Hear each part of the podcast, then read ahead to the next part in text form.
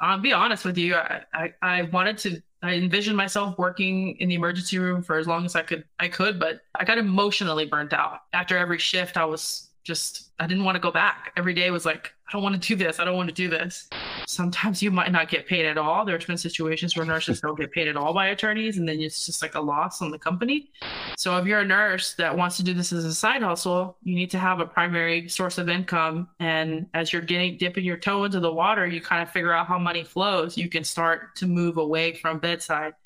Imagine this you've spent years studying, training, and working hard to become a nurse. You're finally licensed and ready to practice, and you're excited to make a difference in the lives of your patients. But then, out of nowhere, you receive a letter from your state's Board of Registered Nursing. It's an investigation into your nursing license, and suddenly your career is in jeopardy. You may be placed on probation, have your license suspended, or even have it revoked altogether. This scenario is a reality for many nurses in the United States, and it's a terrifying thought. But the good news is that there are steps that you can take to protect your right to practice nursing and avoid triggering an investigation by the Board of Registered Nursing. In this video, we'll be speaking directly with a legal nurse consultant who will tell us everything you need to know about what it's like to be a legal nurse consultant and what you can do to protect your license. We'll also speak with her about the potential earnings of a legal nurse consultant and whether it's financially worth it or not. So, with that, Liz, let us know where you're from and why you decided to become a nurse. Hi, everyone. My name is Liz. I'm a registered nurse from Houston, Texas born and raised. You know, I think I've I've always had nursing as my calling. Um, I don't know if you remember the show uh, 911 in the 90s and like life trauma in the ER in the ER on, on TLC. I used to be so obsessed with those shows when I was eight, nine, ten years old. So I always knew I wanted to do something in medicine. And it was actually my mom that encouraged me to go to nursing school because she said that it would, I think the word she used was be conducive to motherhood, actually, is what she told me.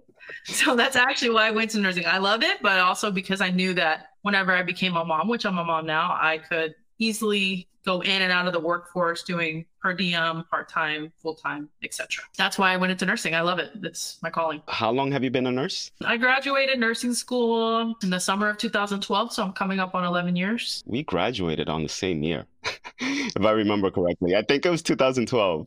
Yeah. Wow.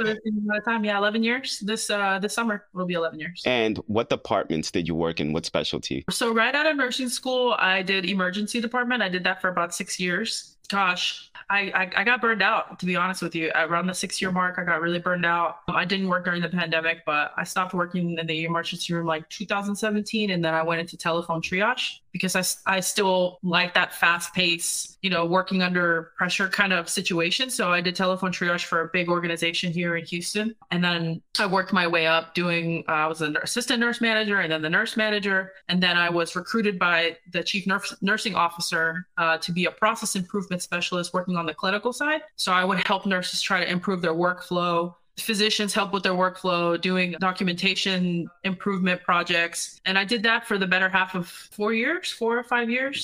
And then everything changed in 2019 when I had my first baby, my first son. He was born, and I decided to leave that and just do per diem at a ambulatory clinic here in Houston, and I did that for a little while. Interesting. You know, the fact that you mentioned that you got burned out after six years, and you got burned out, this wasn't even during the pandemic. Is that correct? Yeah, and it I... wasn't even. I worked at a level three trauma center in Houston, which is Houston, so it's really like a level two, C level one yeah. stuff. I'll be honest with you. I, I, I wanted to I envisioned myself working in the emergency room for as long as I could I could, but I got emotionally burnt out. After every shift, I was just I didn't want to go back. Every day was like, I don't want to do this. I don't want to do this. It wasn't my coworkers. It was just the the constant. I don't know if it was short because of short staffing or because was the way you were treated by patients. But it was never the physicians or my coworkers. I always felt very supported by by them, and I'm still very good friends with them to, to this day. Yeah, you know, I've been an ER nurse now for about ten years.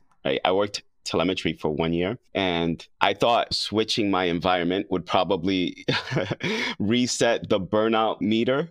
so I went from working in the ER in New York City, which is like you have no ratios there, to now I'm in California where we have ratios, but it still feels the same. It feels like no matter where I go, no matter which ER I work in, it's still it's it's draining on your soul.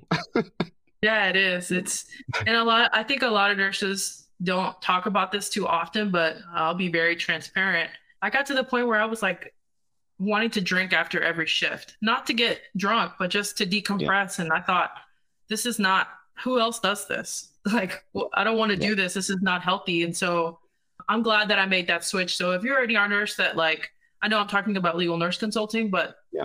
if you want to break from that face to face care, telephone triage is actually one of my other passions. I, I love telephone triage because I loved being in triage period. I like trying to figure out what was going to happen in what five, ten minutes of seeing somebody. It's the same thing on yeah. the telephone, except you don't get to see them. You have to see with your ears and and get those ask the right questions to get what you're trying to get out of this patient and yeah. and put them in the right place so it's, it's a great it's a great opportunity too if there's if anybody's interested it's funny that you mentioned that because the majority of the nurses that i work with when they leave the er they either go to the pacu or telephone triage they become advice nurses it, it, you know it, it, has its downsides but it also it's yeah. uh it can get kind of monotonous. Um, yeah. And if you're in the ER, you don't really don't like monotony because you're always seeing something different.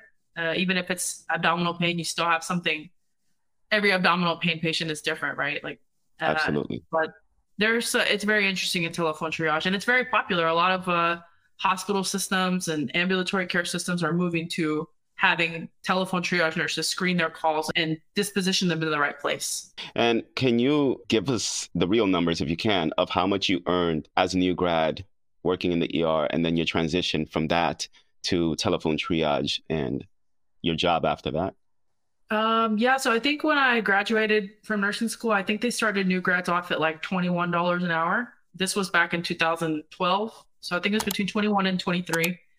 Then you finish your six month orientation, and I think they bumped you up like five bucks. So you're around 28, 27, 28. And then you will get incremental couple dollar increases once you hit like six month marks, if I remember correctly. At some point when I worked in the ER, I think I uh, stopped working as a full time employee and switched to per diem. So they moved my hourly pay to like, I think it was like $45 an hour, like around 2017. And this, and this was in Houston? This was in Houston, yeah you know that that's pretty good because that's what I was making in New York City. yeah, wow. I was I was excited. I was like 24 yeah. at the time, and I switched per diem yeah. because uh, I needed some more cash. But I left there, went to telephone triage, and I got bumped, bumped back down again because it's salary, it's not hourly when you work for the state. But I didn't care. I was willing to make that that sacrifice because I was so burnt out. But it ended up working in my favor because I took the pay cut and I ended up getting some managerial experience, which I appreciated because that yeah. experience like that is invaluable. So I took a pay cut and it ended up working in my uh, my favor because I got the attention of the CNO and I started working for her and I got a huge salary increase. I was a little over a hundred grand salary. Wow. Yeah. Um, and it was eight to five. And that's in Houston, Texas. That's awesome.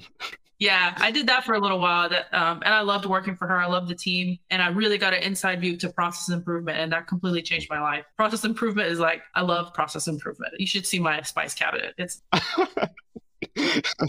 so for the new nurses out there, can you explain to them what process improvement is and like what you would do as a nurse in that area of expertise?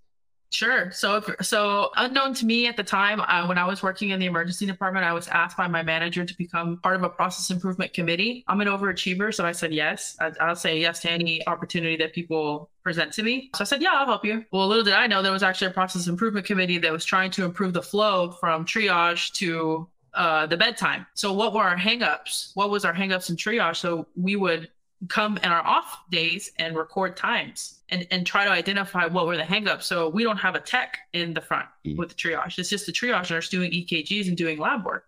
We should have two techs up in the front to help her or him. And then so then they then they uh, we suggested that they bring a, a an LVN to do just lab draws and fast track, right? So the nurses are not doing that; they're actually doing the medicines, and the LVN is doing all the blood work, urine specimen, it just frees up your time. So in the hospital, that's what that might look like.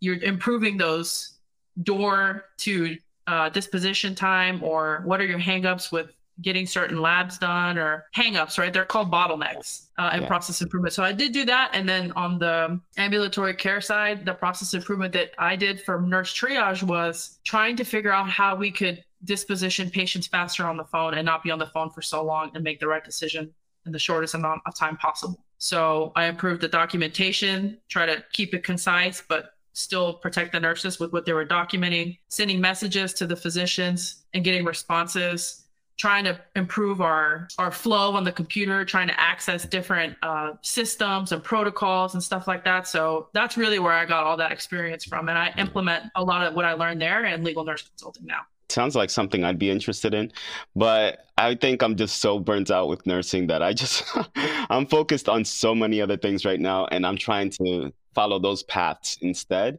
But um, when you speak about process improvement in the ER, I noticed there's like a common theme is when you add additional staff to a particular area, that's when things improve. and the one thing that I've noticed in many of the places that I've been to, that's that's what really holds everything up is when they can't hire or they're not willing to hire more staff because of, you know, financial constraints. I mean, that's like the theme around the whole United States, right? Everyone yeah. keeps talking about the shortages and there's not enough nurses and stuff like that. I mean, there's only so much that they can do. If there's shortages and there's no applicants, it's yeah. I feel like it's not their fault. If nurses don't want to go back or don't want to work for you, then what do you do? Right? Yeah. Yeah. So they have to you have to get creative. So somebody it wasn't me that suggested let's hire an LVN, but they hired an LVN who did all the blood draws in fast track. Yeah. Uh, and they hired an extra tech who wanted to do just the EKGs in the front. And so you can get creative with it. That's stuff that's in within bounds of their license, right? Yeah. You don't want to have an RN drawing blood work when they can be helping somebody in trauma or they could be yeah. helping somebody in acute.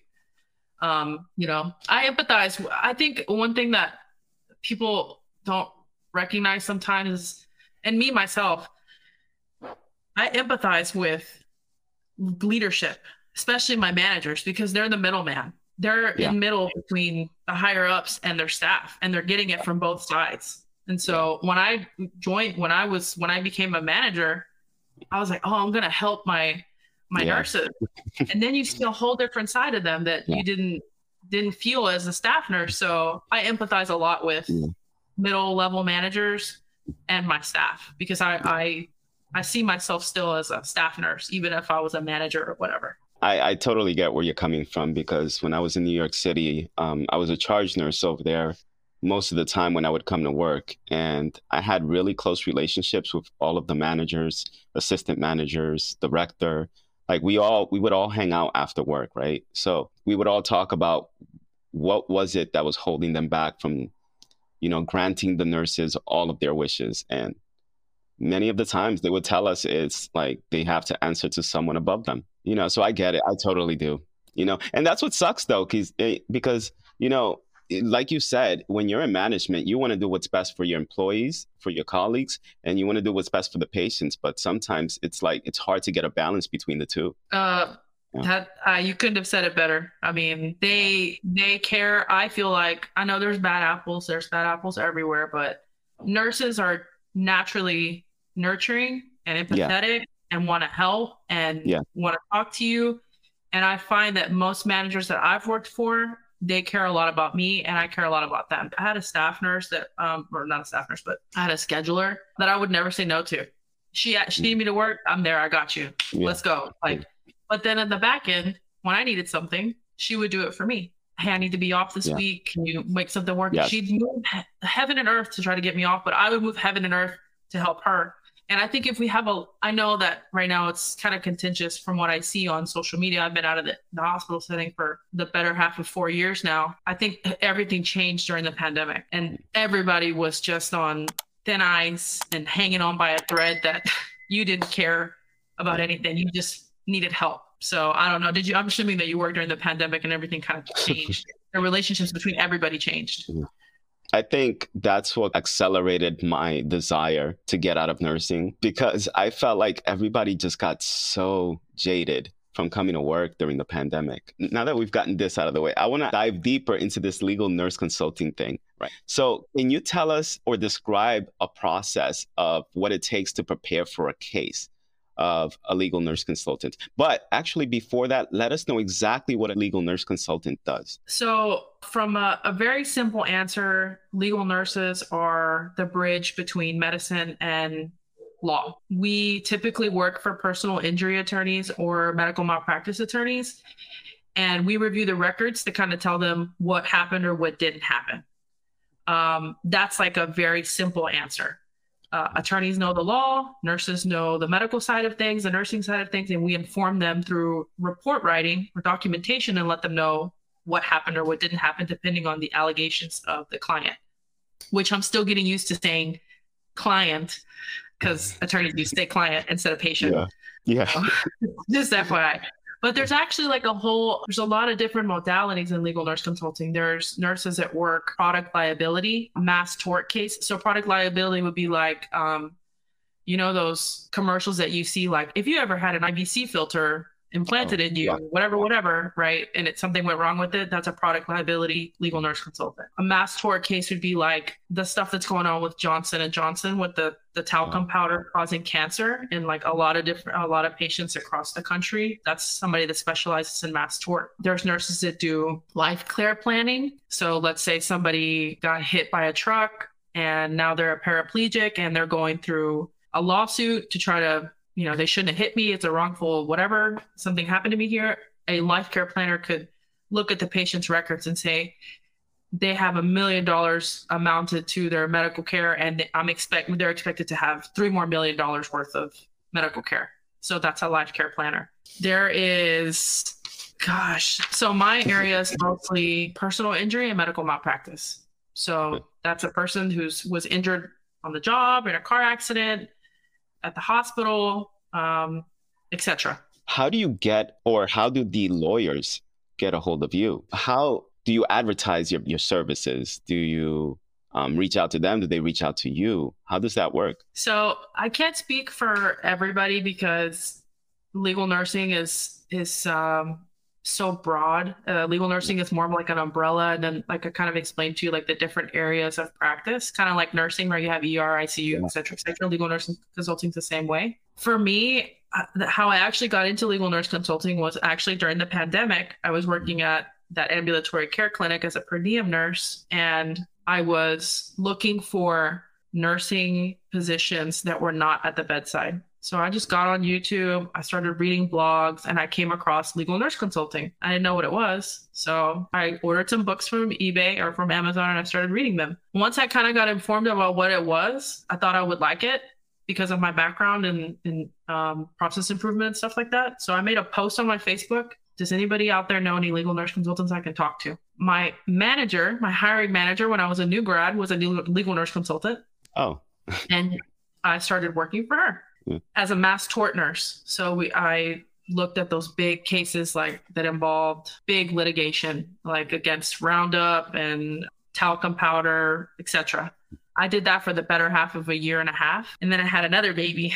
I had my second baby, and I really wanted to stay home. So I didn't even know at the time that you could do legal nurse consulting as an independent company or your independent contractor. So I started doing my homework that way. I said, okay, well, I'm going to have the baby, and then I'm going to spend some time with the baby doing my thing for a couple months, six months, and I'm going to try doing this on my own. That's how I started to use legal nurse consulting. I'm an independent I'm the only sole owner of a company and I contract myself with other nurses who have companies and I market myself directly to attorneys. So some attorneys do know that legal nurse consultants do exist and then others don't. So it just depends how you find work. LinkedIn is very heavy for finding work. You can go directly to the attorney's offices in your local town and say, hey, this is what I do. Most of my work, to be honest, is with I subcontract. So I work for other very busy legal nurse consultants assisting them with their caseload. So, would you say that getting on LinkedIn helped you get more cases or more work? It did. That's yeah. where most the the networking that I did with other legal nurse consultants. That's how I marketed myself uh, to them. You know, I every time I interview a new nurse, regardless of what specialty they're in, it seems like also with them, it's a common theme that many of them are either able to get their jobs uh, through LinkedIn because either somebody reached out to them or they reached out to somebody or it's just being able to network with people that you may have not even met otherwise right? So i think linkedin is so much more powerful than many people realize right? Because i actually got a hold of you through linkedin right? It's crazy. And i didn't even know who you were I know, I know. I added you. I added you on LinkedIn Yeah. I like your YouTube channel, and I'm a big YouTuber. Everybody knows that I I consume a lot of information on YouTube about stuff that I don't know, or just what's going on in the world, or like different topics that I'm interested in. So that's how I found you. Um, and I'm really new to LinkedIn. Um, I barely joined last year, uh, like October, and Really? I did a lot of research about what what type of posts work, how could I market my skills to people to get people to notice me and and want want me to work for them. Now I don't want to work for everybody. Yeah. I want to work for high performing nurses, right? And so I would try to I would try to get on their radar. So I would identify a very successful legal nurse consultant and just engage with their posts and try to get them to say, Who who's this girl? She's always liking my stuff or she's always commenting. And then they go to my page and look at the stuff that I'm posting. And then we would start a conversation. And now I'm working for five legal nurse consultants and I have three attorneys of my own. But most of my work comes from subcontracting, which I like because it gives me the freedom to say no when I have something that I, you know, have something to do. See, the thing that differentiates successful people from unsuccessful people is that successful people always find a way to reach success, right? I've noticed everything that you've done, you've done research to get to where you are. You know, to become a legal nurse consultant, you bought those books on Amazon, you did your research on YouTube, and then you reached out to people who might possibly be able to lead you in the right direction. A lot of people are just always afraid to start, but I always tell them, don't you know, being afraid of starting is what's going to prevent you from starting. Just start and then figure it out along the way. Yeah, I think probably what helps me is that I have a background in athletics. I played college softball. So I'm kind of used to doing hard things Mm. and working for tough people, I guess you could say, coaches and stuff like that. So I'm never afraid to to talk to somebody or reach out to somebody. Mm. Uh, what I am afraid of, and I still, I think a lot of nurses suffer from this, is imposter syndrome. And I think Yeah. that probably comes back to like nursing school because every time you would study for something, it was never enough. You're like, oh my God, this might be on the test and this might be on the test. And so you would never stop studying. And I think that's where some of my imposter syndrome comes from. So when I got into legal nurse consulting, I was like, I don't want to jump into this and not know anything. I need to know something. I can't just say, okay, I want to do this today and it's just there for the taking because it's not like that at all. Especially if you want to run your own company, you you have to have some foundational skills. You have to do your homework because there's nurses that that have paved the way for this industry to thrive. And so they want to attract nurses who want to do this and love it, not just for the money. Because that's, I think, I think one of your questions um, was like, what are the one of the biggest like uh, misconceptions is that it's Yeah. easy and it's just there's lots of work out there and you're going to make a lot of money and just take this course and you're going to make two hundred dollars an hour. Well, that's probably true, but you have to know what you're doing. Yeah. Number one, and you have to attract an attorney who thinks you're worth two hundred dollars an hour. Yeah. That's So true. it's not easy. It's definitely not easy. You have to do your homework and you have to build relationships with nurses and you have to have a, a lot of tenacity. Um, Yeah. And I I posted every day on LinkedIn for like three months.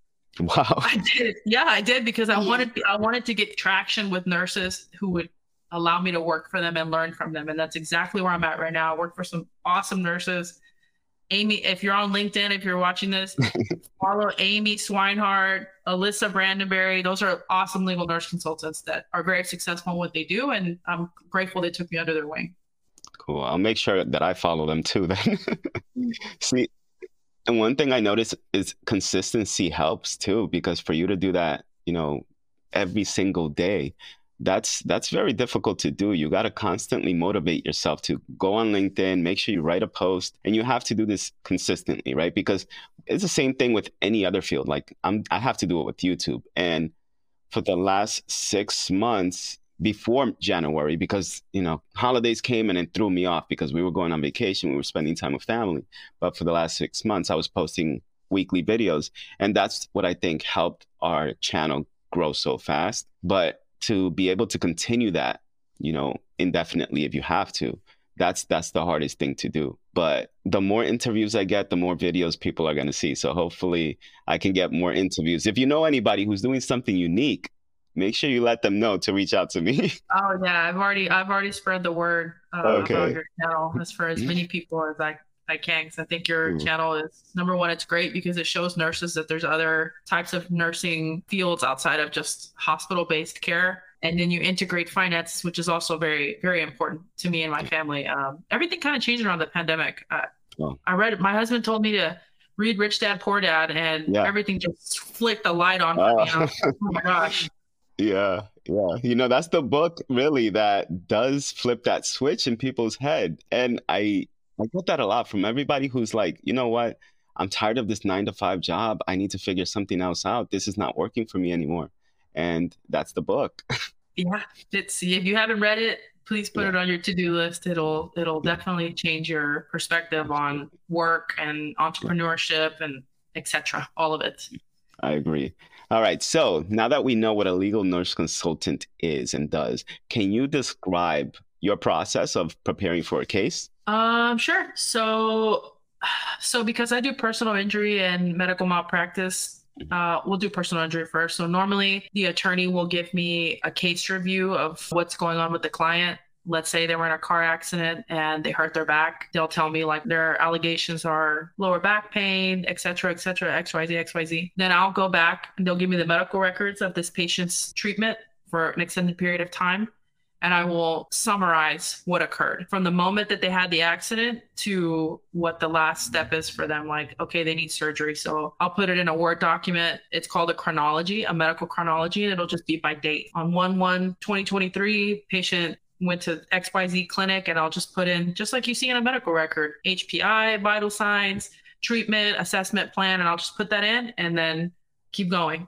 So when I get to the very end, I will make a summary for the attorney to read to say this is exactly what happened to this client. These are the injuries that they have. And then I'll send it back and then they'll do whatever they need to do with it. They'll go to court. They'll you know fight with the insurance adjuster to say this patient requires x amount of dollars for all of their treatments and injuries so all of the data you're gathering and putting together seems to be very objective data right it's not subjective like when you summarize it you're summarizing it in an unbiased and objective manner for the attorney Yes, you okay. have to be. Uh, that's exactly what they're looking for. You don't embellish anything. You don't uh, make something. You don't put anything that's not there. You just put in exactly what you see or what you think is missing. Those are pretty straightforward. Personal injury cases are pretty straightforward. I mean, there's nothing really. Yeah. It could be somebody that got injured at work and you're summarizing what happened to them. It could be a car accident. It could be somebody that tripped and fell on a sidewalk or slipped in a grocery store. And you just summarize what happened to them or what you expect is going to happen to them by which, whatever you read in their medical record. So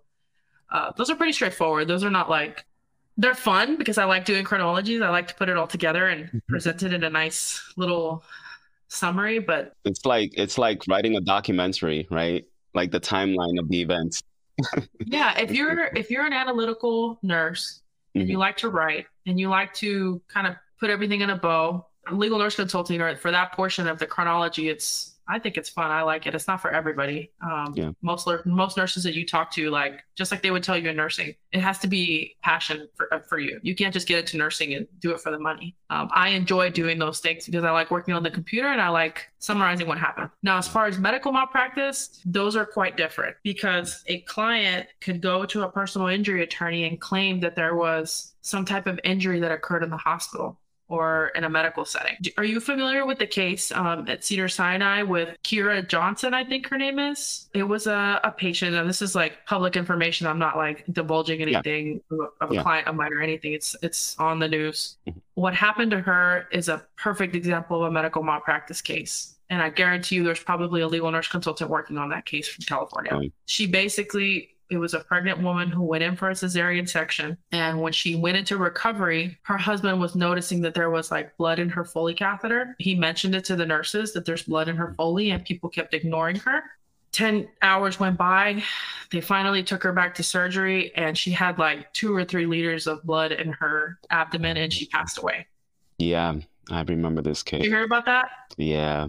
That was so sad. So that, oh that's gosh. a case of like, you know, deviation in the standard of care, a delay in care. Why didn't the nurses report it to the physician? Why didn't the physician act? That's an example of a medical malpractice negligence case. Uh, that's very public. But on my end, I might get a case like that from an attorney saying, hey, X, Y, this patient is claiming this happened. Can you review the records and tell me, do you think there's a case here? Do you think there's not? And that's where your critical thinking skills really come out to shine because that attorney's hiring you as a nurse to tell mm-hmm. them what happened and explain to them what happened so that they can Yeah. either move forward with the case or say, I'm not going to move forward with this case because I don't have anything here. So it's actually harder than it looks because their Yeah. there's their opinion matters a lot. Yes.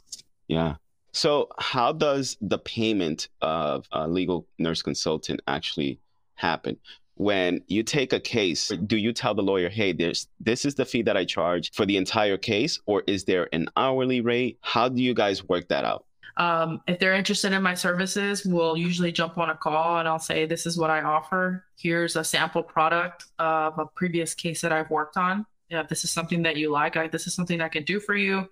This is what I charge by the hour. And they'll say yes or no. A lot of attorneys don't know that there is legal nurse consultants out there, or they've used a legal nurse consultant before who wasn't very good and they've been burned by them. So they don't use any legal nurse consultants in the future, or they'll tell their attorney friends, don't use a legal nurse consultant because I got burned by one. Or they could say, I use a very good legal nurse consultant. You should use her too. She's fantastic. So remember, I mean, legal nurse consulting's only been around since like the 80s. Yeah. It's a relatively new specialty. So the word is spreading about our services, and good attorneys know what we have to offer. So it really, the pricing that you give really just depends on if they're willing to pay you the price that you think you're worth. Yeah. It ranges from $50 an hour all the way to $200 an hour. So it's one of those things that you can't really talk about like this is exactly what I charge because it's considered I- price fixing.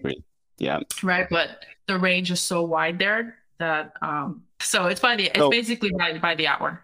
So, when you first started out, uh, was your rate much lower than it is now? N- no, it, it is. Okay. It's always been the same since I started. I was advised to to do that at that rate. Yeah. Um, and I haven't had any issues with. Yeah. And to be honest with you, I'm not really marketing towards attorneys because my priority is my family and I want to be home as much as possible and take care Makes of my sense. kids because my husband works a lot of hours. I don't have the time and energy to give to running a full scale busy LT practice. So I like to work for other nurses who want to grow their business and they need a good legal nurse consultant to help them. I'm your girl. But I do have a couple of attorney clients that give me cases here and there that, that I work for directly, but it's not crazy, crazy Ooh. busy. So, how many hours a week would you say you work right now as a legal nurse consultant? Well, lately I've been pretty busy, to be honest. I probably work, I probably work anywhere between 20 and 40 hours, just depends on my caseload. But I'm averaging right now about two cases a week. So I'm staying pretty busy. The money's coming in. Yeah. But like I said, I, when you subcontract, you don't make the full, the full hourly rate. The nurse that has that relationship with the attorney makes the full hourly rate and they pay you a portion of that amount. And so I think that discourages a lot of nurses because they know they can make the full amount, but you know, it just depends on where your priorities are. To me, I want to learn and I want to work for good nurses that'll teach me what they know when it's time to pull the trigger and I don't have small babies anymore, then I can, you know, grow the business because there's nurses out there that have 200, 300, 400,000 dollar businesses and they have a bunch of legal nurse consultants working for them and that's the business model, right? Or you could be a huge corporation and you're working for hundreds of you have hundreds of attorneys and a lot of legal consultants, you can be in the millions at that point. There is companies out there like that. So, how much would you say you can earn per month working 20 to 40 hours a week? Probably I don't know, anywhere between six six and ten thousand. Oh, that's pretty good, actually. Wow. On the high end, on the Yeah. high end, ten, but on the low end, I mean, Yeah, I, didn't, I didn't have any cases at all during dang. But I mean, come on, that's working like 20 hours a week. That's pretty good. Well, I'm probably embellishing a little bit because I don't Yeah. have my my stuff right in front of me, but um, Yeah.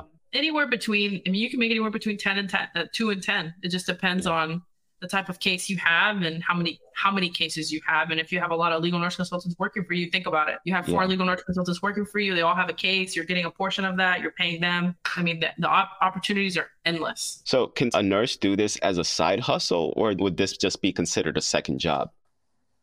well you can really make it anything you want. It's Mm. really one of those positions where it's a la carte in my opinion Yeah. uh, there are pretty cool. nurses out there that are full-time this is what they do they run a big company they're making hundreds of thousands of dollars and there's nurses like me who want to be a mom stay-at-home mom and have a little bit of work and not lose some of their skills and i make anywhere between one and two thousand dollars a week just to kind of have like a little so, so it's a side hustle for me because i could say no i don't want to work this week or Yeah. i don't want to work next week or it could be a second job there's a lot of nurses who actually do expert witness work and if you've ever heard of an expert witness this would be Yes. a nurse who per, who's clinical and they will be called up by an attorney to testify on a case related to something that went wrong in the hospital setting or to a patient. Uh, now, those nurses charge a little bit more, and that would be considered a second job because you do have to be clinically active to do that. I'm not clinically yeah. active, though. I'm mostly a behind the nurse, behind the scenes legal nurse consultant, and there's in-house legal nurse consultant. So those are those are nurses that work directly for attorneys in their office. See what I'm saying? Now, those nurses are on a salary probably. They have 401k, they have benefits. I don't have any of that uh, because I'm a independent contractor. So where do you get your health insurance from? And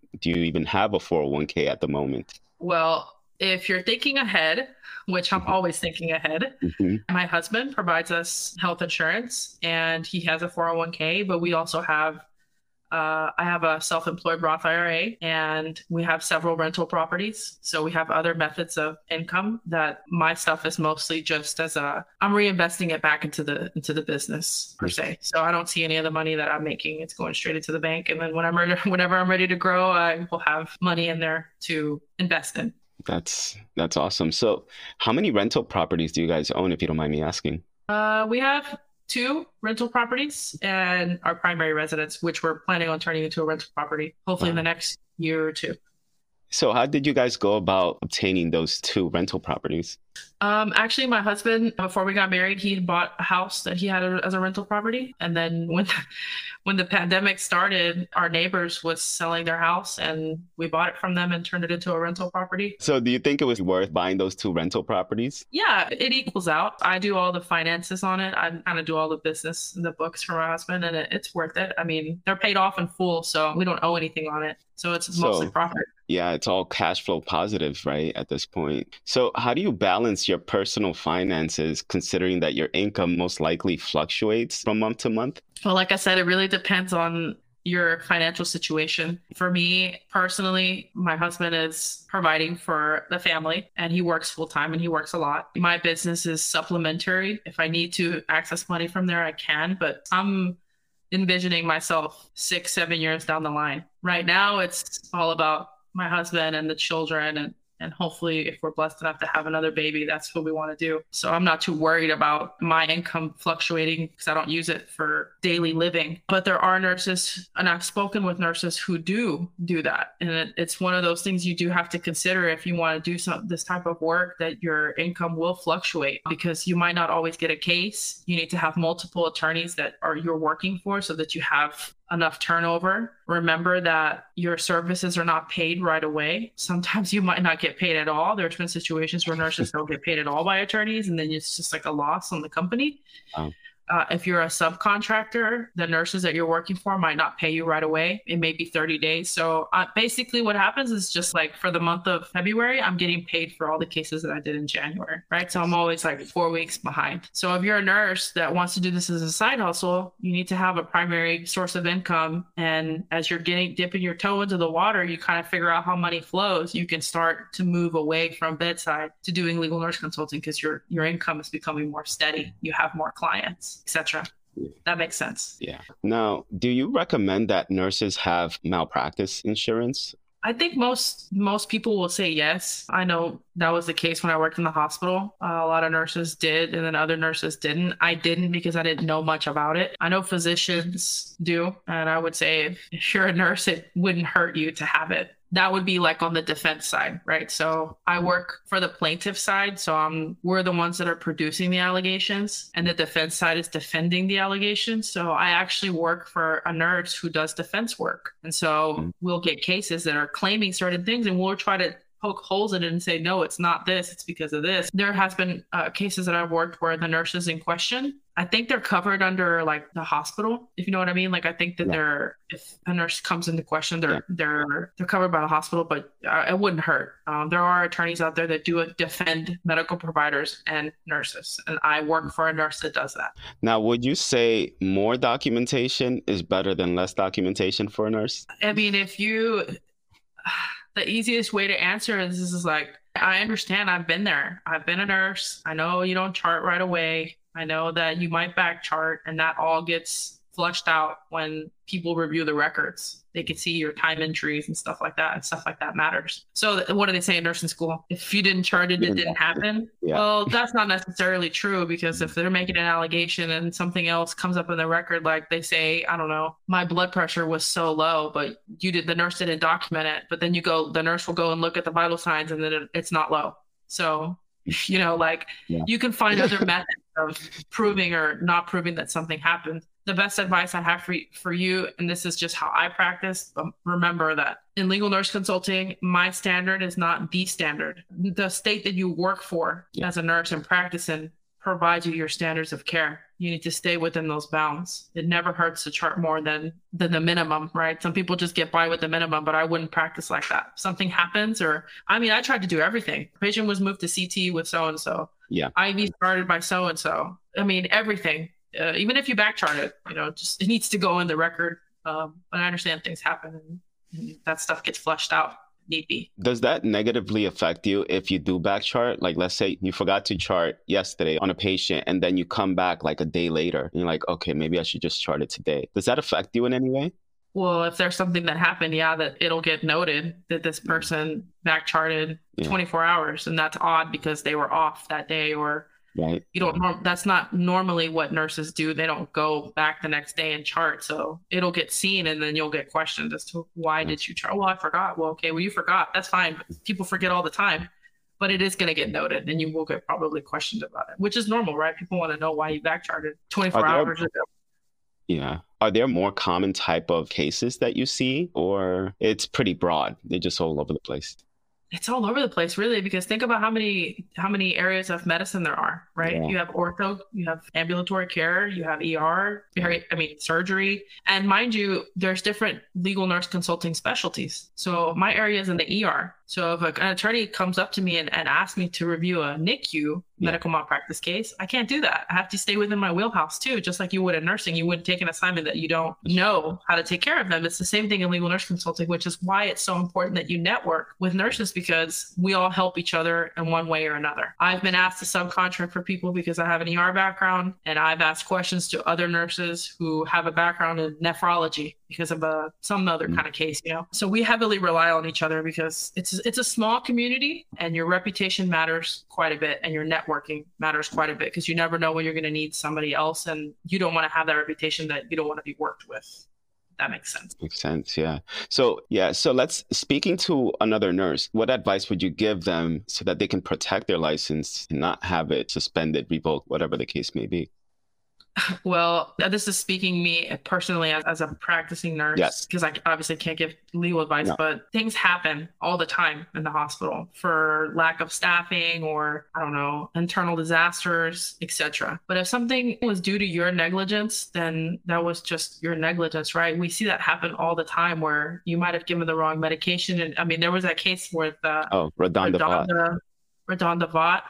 Yeah. That was another perfect example. I'm sure our legal nurse consultant worked. Was it her or was it the system? You know, all that stuff gets looked at in a case. So, what can you do as a nurse? You just have to do the right thing and go back to the basics. You nursing process your way out of anything. If you stick to that, you can control your outcomes as much as possible if you stick to the nursing process. I know people take shortcuts and stuff like Yeah. that. You, you got to try to minimize that to protect yourself. I always said when I was a practicing nurse, if I do right by me, I will do right by the patient. No ifs, ands, or buts. Yeah, like if I'm protecting my license, the patient's going to get the best care that they can possibly receive from me. I know accidents happen. We're we're human. Errors happen. Yeah. What can you do to minimize it? You know what you need to do to try to minimize errors from occurring. I agree. So, if someone wants to reach out to you, how can they go about doing that? Uh, well, you can find me on LinkedIn.